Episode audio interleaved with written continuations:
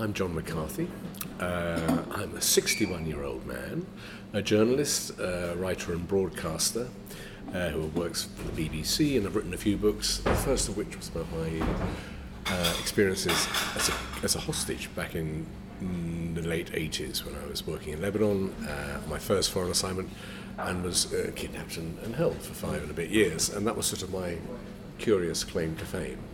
Uh, but that experience took me from working in a newsroom when I got home, that is, uh, to being able to write books and present TV programs. So in a very curious way, it was it was a great career boost and mm. put me off on different ch- channels. Um, so from what I know of what I've read about you, you were someone who before you were taken hostage, you were imaginative. Your imagination was part of what you were doing, and and it is now afterwards.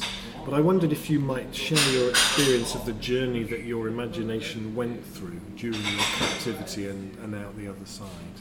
Yeah, well, I think certainly going into that experience, um, initially one was in a state of shock, not surprisingly, terrified. I was kept in solitary confinement for the first three months and I had no idea, you know, who'd taken me or why, and therefore what was going to happen next. I was living in fear of my life, etc. So one's imagination can take off in all directions. Every every noise that you hear, I was in an underground cell, means that somebody's coming. Are they coming to get you or one of the other prisoners who I didn't know who they were, mainly local Arab people? Um, what does that mean? So you, but weirdly, so your imagination is playing furiously in captivity, that anything can mean anything, everything is significant in some probably crazy way. Uh, and I think that's probably because uh, in, in, in, solitary, in a solitary situation like that, not are you are you hyper aware, hyper tense, but also you've got no one to bat ideas against or share ideas with. So you've got no, no, no nobody else giving you perspective. So it's just you, absolutely nothing else to relate to um, and no communication with even with the people holding me for, for, nearly all of that all of that first three months. So no idea what was going on. So that was that was very intense. So on the one hand, I'm living in this sort of completely, almost like a fantasy world that I'm in.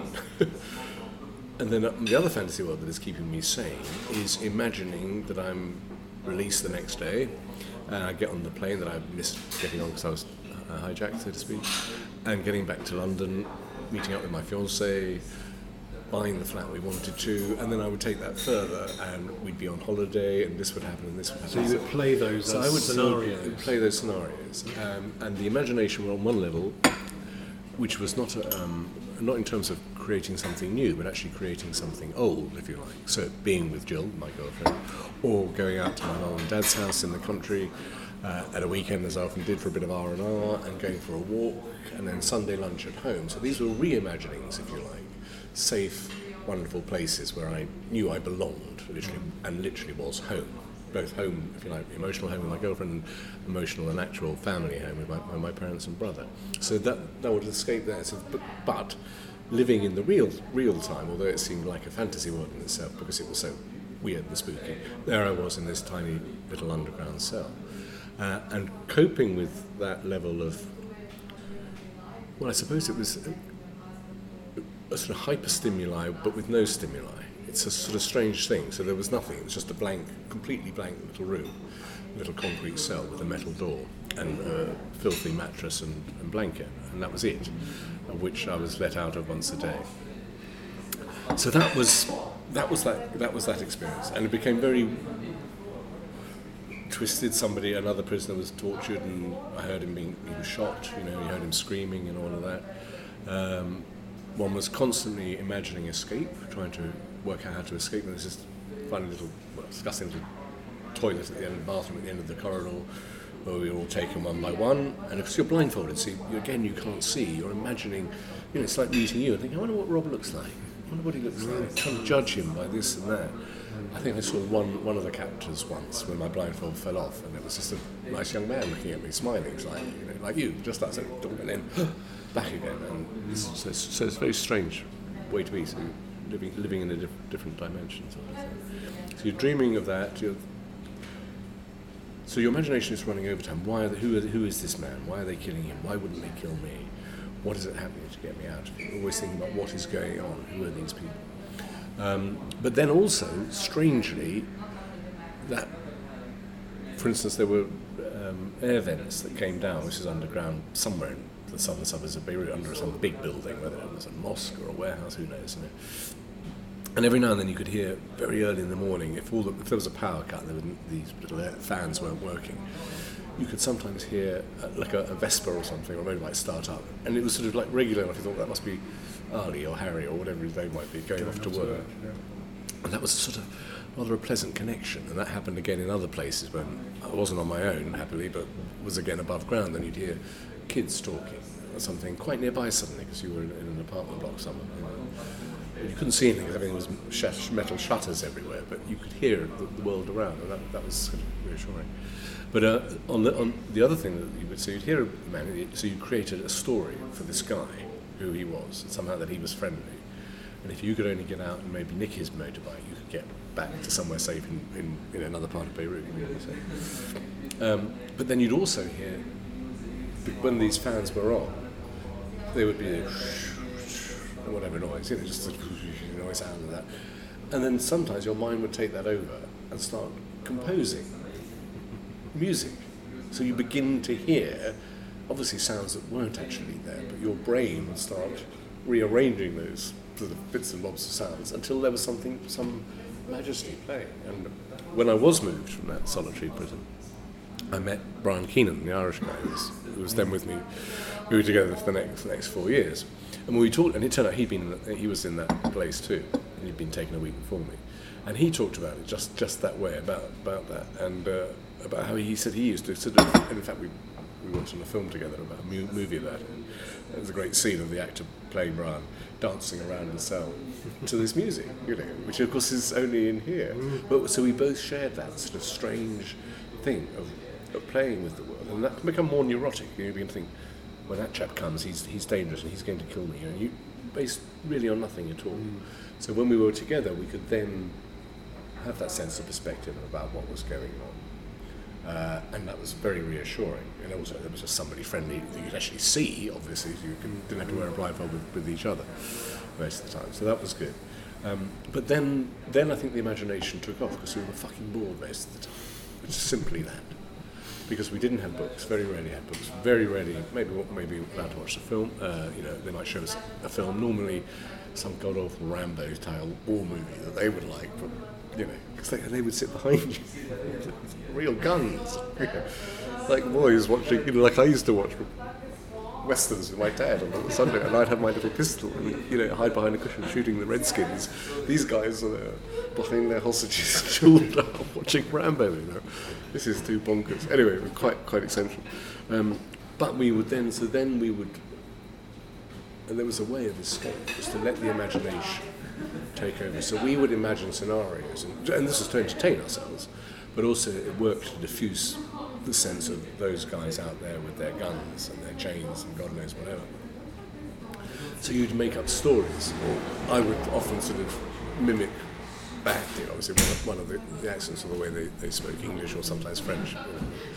And so you then create a story based about what these guys did at home and how incompetent they were. So you were sort of diminishing them somehow and, and certainly taking away the, the terror of them with, with, with, with comedy, effectively. Kind of improv sort yeah, so, it would- so it would be improv stuff. And I remember that there were, there were the times when we had enormous fun um, doing it, and you know, really shitty circumstances, really you know, bad circumstances, getting the giggles and just, you know, just roaring with laughter. And you know, it's just you know what it's like when you smile at somebody.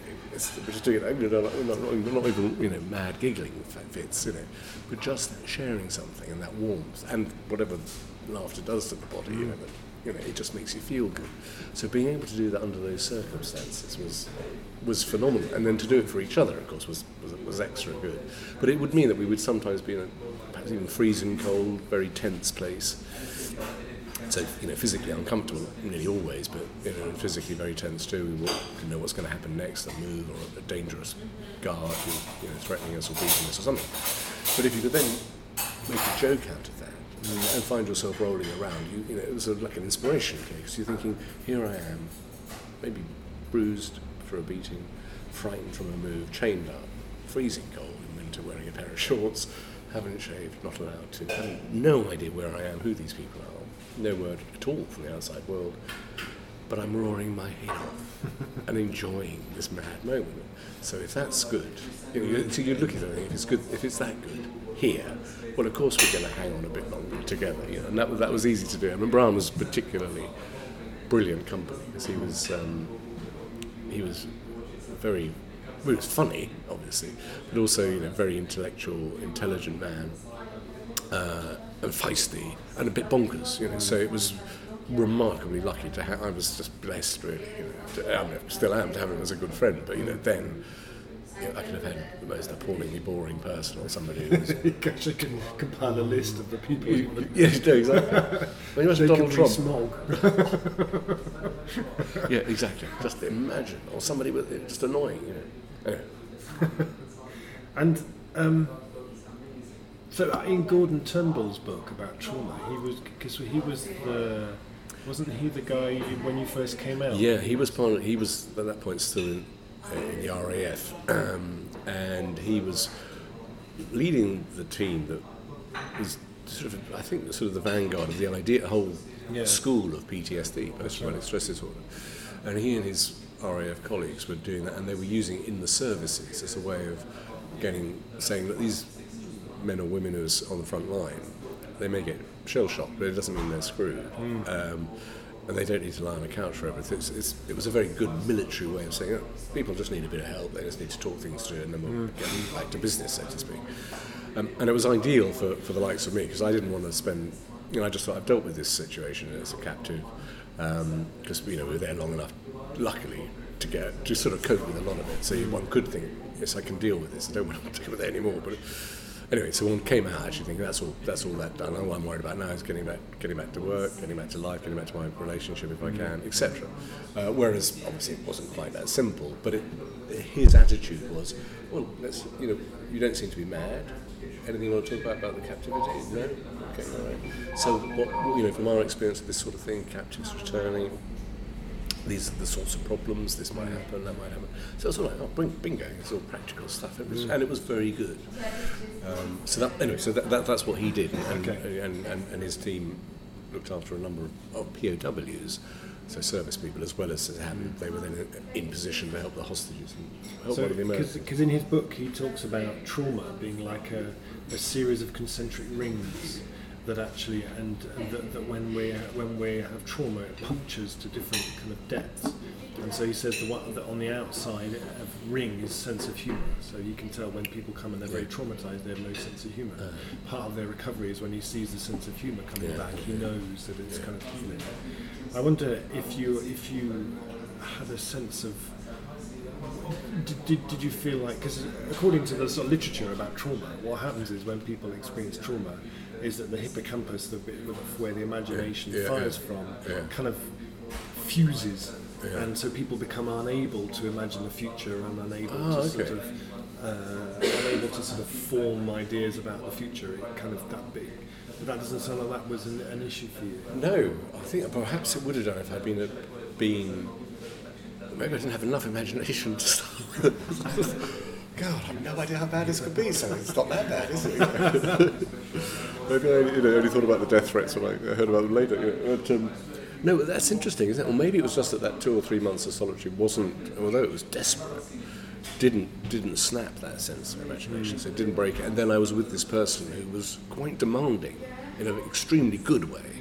Um, but he would be, you know, he would decide he wasn't was going to go on a dirty protest. The Brian's from Belfast, he'd grown up in the Troubles, so knew all about, you know, of left of Irish nationalist politics in Belfast.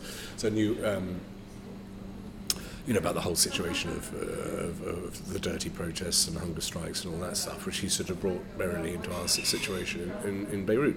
or which was, sharing a cell yeah, so, so yeah, we should, so, Like, please don't do that Yeah. do you mind? But then, uh, but you know, there were times when we had to, you know, had, had- to defecate in front of each other. 'cause we- you know, so we did. Uh, but no, he didn't quite go that far. No, it was more just that I'm not, I'm not going to put on your, the clothes you're giving me. I'll wear mine until they fall away. So I'm not going to wear the clothes of a prisoner. I'm not a prisoner. I was saying, Brian, I don't think they really give a flying fuck about what we think about anything. Really, we're just here, so we might as well stay. Uh, so we, we would have these conversations, and it was I mean, so that was making me think about stuff that I didn't know, didn't understand really beyond the headlines. Um, but then it was working about how we dealt with each other, and that that that was fascinating. But I mean, it was interesting doing things to keep not exactly the imagination going, but the, the brain ticking over. That we would um, play all sorts of silly games. I mean, I, I say silly, you know, basic games. So if say we happen to get some sugar for something for some reason, sorry, you know, then oh, white, white and brown. That's two teams. You know, so we can play throwing games or whatever, whatever sorts of games it might be. So we do that, and then years later, I think after Brian had been released. No, well, anyway, we had a chess set. And this was particularly with one of the American guys. who taught me to play chess, which I didn't couldn't, play, and it was just extraordinary. And also bridge we played as well. People chained up playing bridge, ludicrously funny at the time. And um, but anyway, the, the, I found that the, the chess thing was fantastic, to the point of completely taking over my head. So we at that point said we may have had a book every now and then, which perhaps three or four of us were trying to be sharing and reading it. And um, and we would so the idea of chess. I mean, yes, I can go like that, I can go like that, and then you know, obviously it's a brilliantly complicated game, but you can go from knowing just that that goes like that to working it out. And then I was thinking throughout the day and the night how I was going to beat this lovely American guy was teaching me, who was sort of grade 30, whatever it is, compared to my grade point two. So he was always going to beat me. But then, and he would so initially he gave me three pieces, and then it was great. And then they said, "No, you can have one." And Actually, I'm not sure you can have any pieces anymore because I was catching him up, you know, which was great. And the days games would go for days.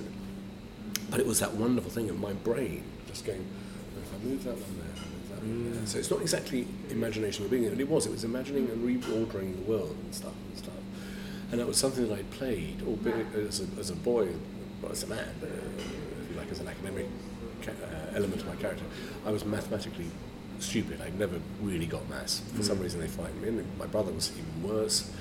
And my dad was hopeless too, but he, even though he was, he was an engineer, so I don't think he built any bridges, but fell down. But anyway, so we, you know, that wasn't there. So I would, but I was always be playing some maths games in my head about we've been in this prison that long, we've been in that prison that long. Therefore, that means that this. And now, if I divide that by that, how many prisons? That means we're going home in five weeks. You know, and it was sort of, and Brian would say, "Oh no," he had this great phrase. You go like this, as if it's got this huge thing, roll it up and put it away. Because he was just feel like he said, I've been going home for the past three years, every three months, and I haven't gone anywhere yet. so that was very funny. Um, So, you, so you managed to you, you created a whole sort of very. You didn't allow your like some of the stuff you read about people who are put in solitary in the Yeah. US, for example, who just lose them just lose their mental faculties No. completely because they're just there's they they don't it doesn't. My my reading of it is that they don't come into that situation with the ability to to do that. To be able to piece stuff together and entertain No, themselves. and I think if you, if you, if you, if you, if you don't have that, then I mean, I mean, and it might have been di- different if I, I mean, Terry Waite, you ought to talk to Terry, who's another, well, thinks, well, was a client anyway of, of Mark's. But he had four years of solitary. And I don't know how he managed. I mean, we did get books occasionally, but they were the hard fought for, you know, and, you know, always stressful and lonely. Of course, there was the loneliness, which he suffered from, as well as the tedium, um, much more than the rest of us did, in fact. Um, but yes, it was so, so it was keeping the brain going, and that was really important. So it did mean that you at times you would just imagine the horrors of what was going on, but being sometimes the brain would run away with when we were moved in a, in a new way. We were taped up like um, Egyptian mummies. If you imagine being made to stand up, we were taped from head to foot with, with sort of pa- packing tape, and then we were put in the, what we can only imagine, where you can see them, were metal boxes underneath trucks to be shipped to another location. And it was unbelievably uncomfortable. I actually thought we were going to be killed. I couldn't believe they were dealing with human beings anymore because they were treating us like that. Um, and then in my, my brain, I remember just going completely wild, thinking they're going to do this. is, we're in some, and I imagine I was, I was thinking those things, those trucks that they have the you know, collecting the rubbish, and he took the, they took the chute, and then they go, oh, and I thought we were in a garbage car. That's what it was. So you know, not a good, not a good imagination. And then, then we started moving, and I realised that, that this wasn't happening immediately. So that I was thought I was going to be sick and choke because I was completely covered in plastic. and die uh, on my own vomit, all that sort of mad stuff. And then I remember starting thinking, right, supposing I were to have a business and I'm running, uh, what am I doing? I'm running a warehouse and I've got to work out a way of uh, cutting costs, but I don't want to fire anybody. So if, I, if they all work, how many days in a week? How many working days in a week? And so your brain is completely fucked, right? I can't really think. But I think, no, come on, come on, come on. Uh, let's say 60 hour week. Is that right? Is that what we do? Is that normal 60 hour weeks? How many days is that? Okay, to say it's five hours a day. It's five, five, seven. It doesn't matter. Okay, so each of them has to take an hour's hour off their week. Anyway, so it's sort of mad calculation, Mm. but desperately trying to keep my head going rather than letting it just go. dong. So I suppose that's what I was doing, rather than just thinking because I thought I was so close. Albeit Brian was there too, somewhere in these boxes. But I was thinking, I've got to hang on. I cannot let go because I think actually I haven't thought about it that moment for a long time. I thought about the taping thing because I refer to it in speeches just as something, but it was that thing of I must not let go too much here. I've got to hang on, and the only way I can hang on is by taking myself completely out of the situation and imagining I'm some, you know, some meeting where it's, um, you know, um, thinking outside the box uh, situation where, where uh, I'm going to work out a new way of something. going to say, sorry, chaps, we're all going to take a cut, but nobody's going to be laid off. It's just going to be a bit, you know, we'll earn a, a, a you know, five quid less a week, whatever it was. in the end. God, actually, that, that was so. That, so that was that was that was that was really really helpful. So it was playing playing games, literally, games like like like. Um, and and also the fun of winding each other up was quite fun. So if we did have a book, I mean, Brian's French was, was minimal. If my maths was bad, his French was bad. But we occasionally were given not say novels, often very bad novels in French. Um, and um, like Mills and Boon, I think they were, you know, which we sometimes got in English, which didn't really help us. But anyway, it was something. But there was this one story which I was re- reading it to Brian, and I, so I just thought, well, he has no idea, so I just made it all up. and there was another one. Well, we got to Madame Bovary, you know. And my, my French simply, well, I mean, I owed a bad O level French, wasn't up to reading I was fascinated trying to understand what it, what it was all about. But I gave Brian, day by day, who couldn't read it, the story, you know, which I sort of could get some of it. But most of it, I could just remember that shortly before going to bed, I'd seen the BBC Two dramatisation and then on another one, I read a, a novel, bad novel, before, but this was in English. And uh, and I said, oh, it's not very good, Brian. You know, obviously you're going to read it. Uh, it's just a little thriller. Uh, and I said, you know, I don't want to, I don't want to give anything away. You know, I don't want to spoil it for you, but just keep thinking about, you know, whatever else, wherever else is leading you, and you're thinking this, and the detective's thinking that, and this guy's thinking, just keep thinking about the Roman Catholic priest. All right, right. And it forgot about it. Two days later, there was no fucking priest. oh, sorry. and it was just stupid, really stupid. And it was, uh, sort of, but it was good for our relationship because it was just like talking nonsense to each other, winding each other up a bit, and entertaining each other you know, at the same time. So when you got back, what was your? Did, did, did you feel like you needed to work on rebuilding? You, you felt like you just came out of the process with your imagination intact, or did you feel that when you got back and you got back here and you know that, that it was something that you needed to give some attention? Not, not, not consciously. No, I think what what I, what was probably in in, in terms of dealing with the real world, it wasn't. It was it was certainly obviously the imagination, if you like, was overrun by the reality of, of just stimuli. You know, it was just like imagine you've been in a room, the blank room for five years, effectively, even with with other people, but only the men, and suddenly you're in here. Mm. Literally, just even in a quiet little cafe like this. I mean, there's just so much going on, and you're listening to every single conversation at the same time, which is very You're also hyper vigilant. Hyper, yeah, so you're hyper vigilant anyway from the experience probably, but also suddenly you are. So you go into a pub, apart from drinking too much, which is which, which happens in the standard, I suppose. But also you think, well, what are they? What are they- That's fascinating, isn't it? And, you know, and, and women, of course, were absolutely fun. You know, not gay, so we were absolutely fascinated.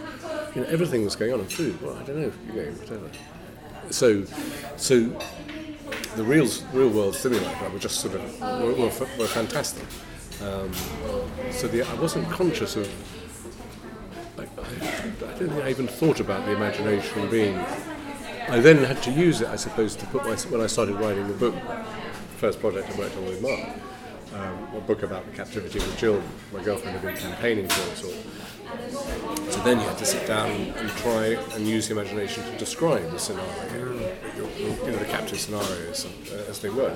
Even well, telling some of the stories I've been sharing this, this, morning. You know. So then you're suddenly doing doing that. So that's oh, how do I phrase that?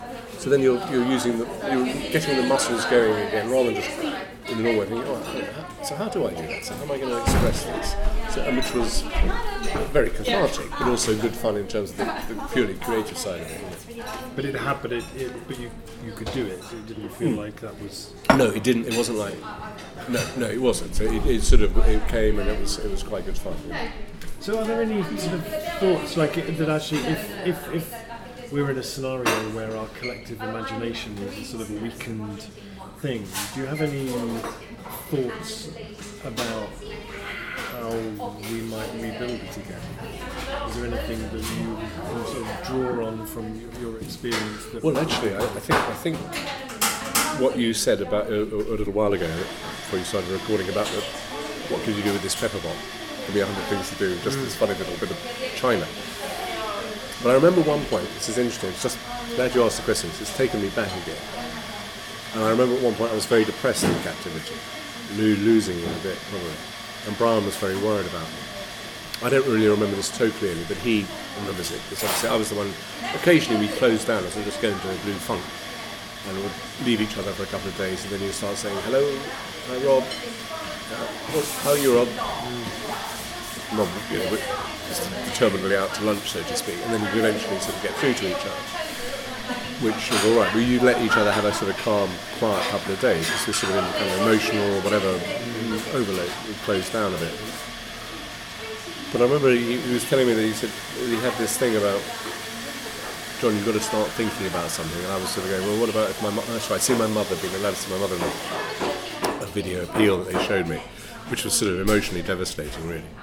Um, anyway, and then so afterwards, I was sort of probably in a very low state, and he was he was saying, yeah, you just got to get yourself. You know, think about something else. And I said, I can't, you know, whatever. And he said, all right, all right, all right, all right. Imagine you're in a room, not this horrible little underground. You just uh, arrived at a cottage somewhere in a remote hillside, and it's pouring with rain. You, luckily, the front door's open. You've got in. There's nobody there, but there's in this one room. It's just a, a fireplace. There's some ashes in the grate, and there's some orange peel just beside it, and then there's uh, one shoe over there in the corner that's quite new. What's what's happened? Tell me what's happened. What's the story? So I said, what you talking about? I don't about. He said, no, no, no, I don't, I'm not talking about anything. Just tell me, put that thing together. Whose shoe was it?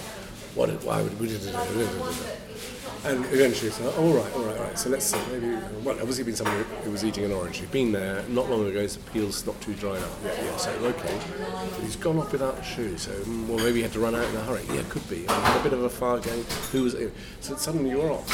So that, so, but the thing made me took that me back to that was your question about how do we refine or rediscover conscious thing, and I think it is by, in a sense, by taking ourselves somewhere where there aren't so many stimuli, and allowing and just giving ourselves the task of creating an imaginary scenario or understanding something by putting a few things in there, like starting a story, like improv, if you like. Mm. We're talking about that, Say, okay, I've got this, this, and this. How do we do that? Whereas just instead of just doing it with the screens that we are all rather dominated by, whether they're watching an actual excuse me film or doing our research, it becomes impossible. To, I find to concentrate on research nowadays because there's always another web page that's looking interesting too, and there's another one. You know, you know, you know, you God, leave me alone! I, I, I can't read this one. So you collect sixty thousand words that you're going to read. You know, to maybe write a paragraph. It's, it's sort of bonkers. Or my daughter, who's 12 years old, will be doing homework using one element of her mini iPad. So it's not a big screen in the first place. While she's got a tiny corner of it with some TV program allegedly running. And she's also got her phone, which she's watching. So you have to say, switch that bit off, concentrate on that, do your writing. But it's interesting that sort of on one level how she's can be spinning all over the shop, but it is kind of controlled. I think, you know, take all that away and just make something up, whether it's a story you're writing or if you want to draw something. Don't go and get some cartoon version and then copy that. Just imagine a tree. You know. So that's so I think in a way it's taking away the stimuli we have so much of, and literally I suppose we do. It's a cliche, isn't it? Thinking out of the box, so that you'll suddenly know.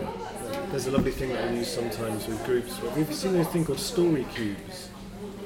With like nine dice in a box, and each side has a picture of something on it. Oh. So you get different. You could you just get standard ones, but I bought the Moomin ones because I really love the Moomin books. So it's like you roll the dice and you put them in a sequence, and then you have to tell a story that is based on. You, you, you could take three of the dice or nine Yeah. or six, whatever, and then you just tell a story.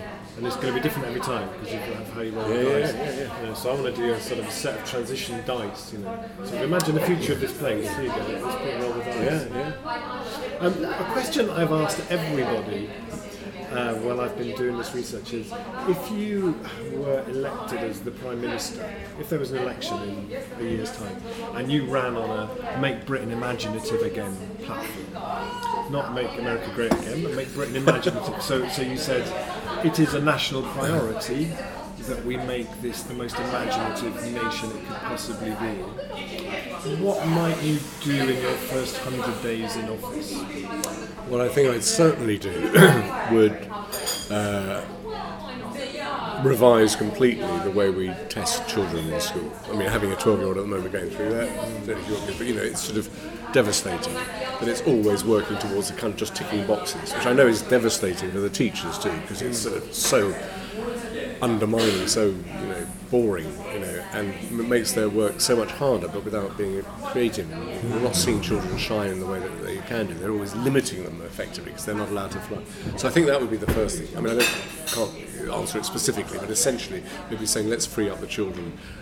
Not just to have to hit targets that somebody's arbitrarily imposed, but they have, even if it's just two lessons a week where they can just literally not do art slap paint around the place or, or write stories, but they're not allowed to use anything else beyond their own imagination. And they might have to do it with, with one or two other people, three other as a group. I think that would be that would be important. I think that would, that, that's probably that would probably be the, the first thing, and then also to have insist that the BBC commission many, many programs for me in which, oh no, I mean the Prime Minister, I wouldn't need to, would I? I'd, ha- I'd have to have, but that, that they would be saying, okay, we're taking, let's look at, uh, maybe it's, you know, let's look at a big issue this week, it would be climate change. Let's see a completely other way of looking at this, and it doesn't have to be balanced. So because you're saying, no, it's all right. We're using up our fossil fuels. It- This is we, we'll have another ice age. Don't worry, global warming. It's just I don't have to give you the, the, the credence for that. I can just say I don't believe that at all. So I'm just going to have my side, which is I think it's all going, it's all melting or whatever. And I think it would be great if one had so one would have the big issues would be freely, op- openly debated, but not in that kind of balanced way. So people just really have a chance to, you know, sort of go off on one. Or maybe actually, maybe that's just mad. Maybe that is mad because if you don't have the balance of it, Just then you would as you don't give Nigel Lawson one. Yeah, yeah. No, you're right. No, because it would be Farage, and all the Nigels would be out there. Nigel Farage, Nigel Lawson. by Listen, maybe not, that's not a good idea, but it would be the idea of saying let's Just look at Johns. something. Yeah, just yeah, yeah, yeah, just decent Johnson rocks occasionally, a few rocks, uh, but bring them in and say, uh, to, s- to say let's look at this point from that point of view as the option. So it would very much be your transition. Let's look at this from another way of looking at it. How do we, we do it? Not if we were running it as a profit-driven, growth-driven organisation company, but simply because we wanted to achieve something. If we so, I mean, let, let's look at the purpose of whatever our organisation is, and then say, but if we put it over here that the purpose was also, or instead it was to do this, how would we achieve that with BMW or we're in Richmond Borough, Richmond Borough Council? If it needed to do that, but did it in another way, mm. how would how would you how would we achieve that? What would we want to achieve? Mm. So thinking of the libraries, which everybody's trying to keep open, but they're all just easy easy to lop off because they're sort of easy to lop off because it's just a building with people with some books in it. Awful. Okay, well, let's just refocus on that. What else can we do? How else would we do? What's another way of making a library work? Mm. When you but keep it in public ownership. So I don't know. I think that would be an interesting idea.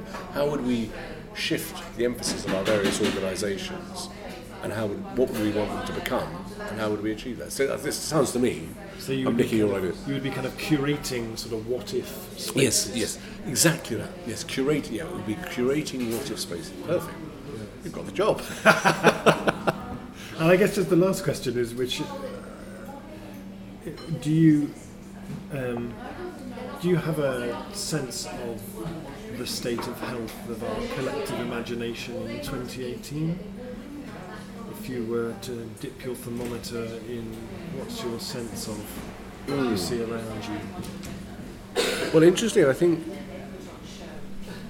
About creative imagination. I think we do fall foul. You touched on it right at the beginning of, of, of, sort of introducing what you've been working at. The idea of, I think, creative imagination is is become largely focused, apart from being wealthy, wealthier than any of us can be.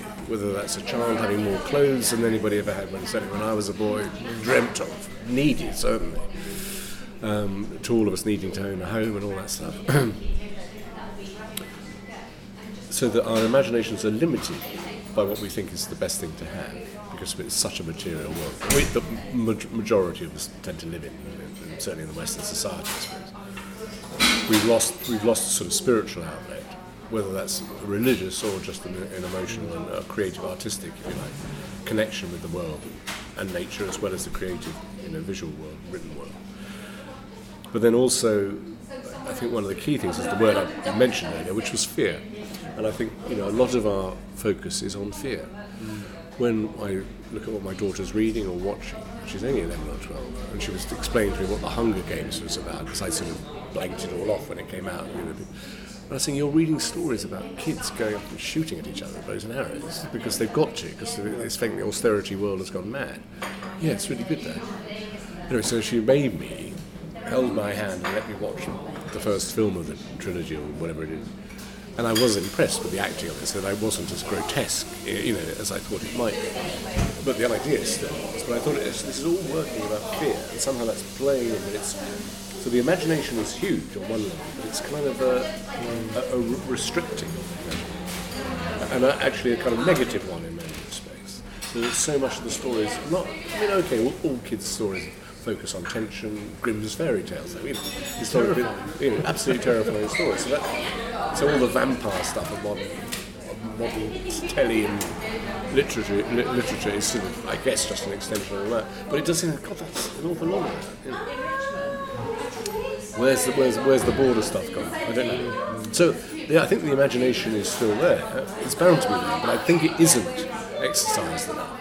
So it's we go along with enough sort of constraints on us, whether it's kids having to do certain type of exams, the peer pressure that we all have, all of us struggling to earn a living, you know, whether it's in Teddington or in Totnes, relatively, you know, it's probably going to be just as just just as much, sort of holding us back. And the distraction, I think the distraction is really sorry, I'm rabbiting, but that distraction. I know that when I go back Phones and from the phones the computers, the technology, which is brilliant in many respects, but it will be it will distract us. So it's very hard to sit down and do something. I noticed that I'm not very good. I, li- I need to be able to be quietly thinking and reading. Mm. I'm not good if particularly good if other people are around. I'd be rubbish in a newsroom if I'm actually working on that. I mean, freelance at least I But I'm, I, I, maybe I'm just not very clever. I can't have more than two or three ideas going on in my head at the time. I can sort of focus quickly on that and focus quickly on that. But most of the time, I think, no, I want to try and get my head around this idea. I'm mm. sort of quite a slow reader, etc. But put me with a good novel, and I can just whether it's a Dickens or a May- Maigret novel from Simenon or something. I can lose myself in that. I haven't lost that ability to read, thank God. Thank you. Thank you.